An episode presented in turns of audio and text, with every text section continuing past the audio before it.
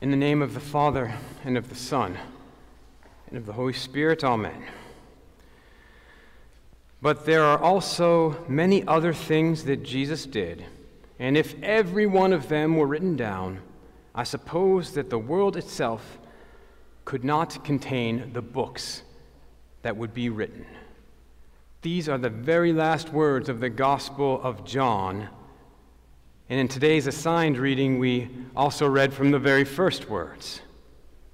Both the beginning and the end of the Gospel of John reflect a central point of the Bible, as well as the ritual and theology of our Armenian church, and that is that no words can totally capture and define the greatness of God.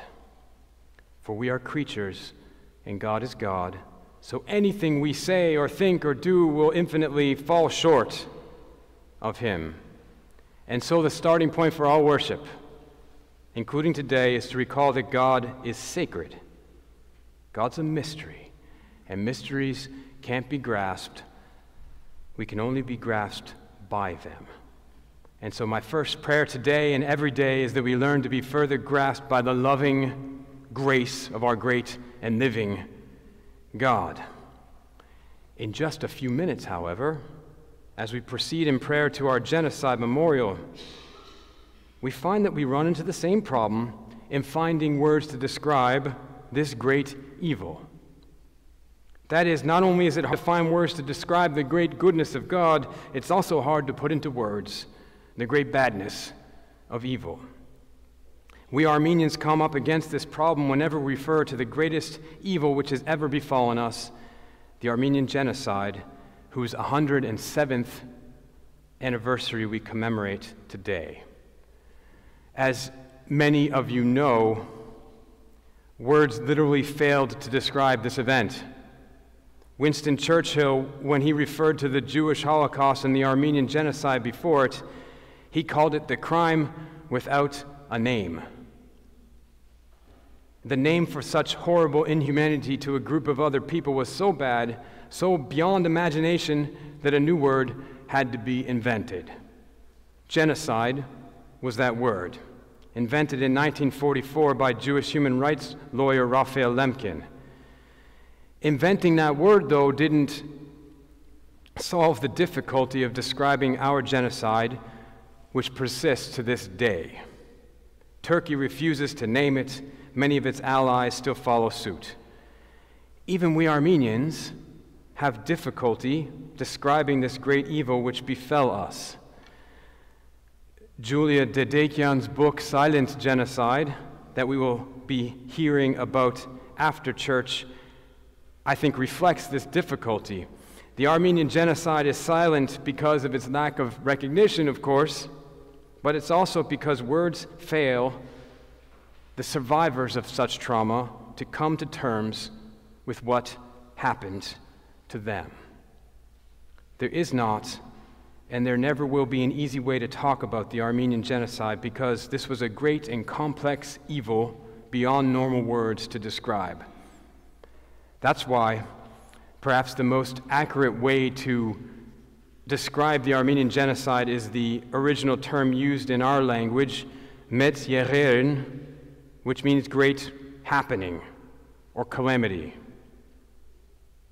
But it's more open ended than that. Metz Yeghern suggests the event was so evil that we can't quite yet define it. Like our God of great goodness, our trial of great evil is in some ways sacred. It's in some ways a mystery, and it should not be touched lightly. You can't grasp the genocide and easily get over it. You can only be grasped by it, and by the grace of God, get through it. Praise God, our scriptures give us many good words to express the great love or overcome great hate when our own words fall short. And today's gospel reminds us that Christ Himself is the ultimate word of God and final word. God who became flesh and dwelt among us to show us, where words fall short, how God can transform the darkest evil into renewed life. In doing so, God's word, Jesus Christ, gives us the final word to describe the Metz Yeghern, the great calamity that befell us.